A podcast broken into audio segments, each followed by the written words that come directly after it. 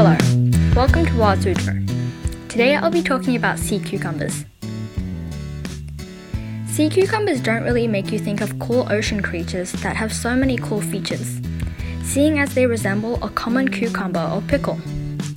You may not think of them like that, but they are actually more interesting than you think.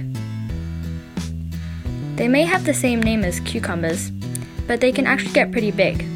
They range from 3 fourths of an inch to 6 feet, although most of them don't reach that great size. They live around 5 to 10 years in the wild. Sea cucumber predators can include crabs, fish, crustaceans, sea turtles, and starfish.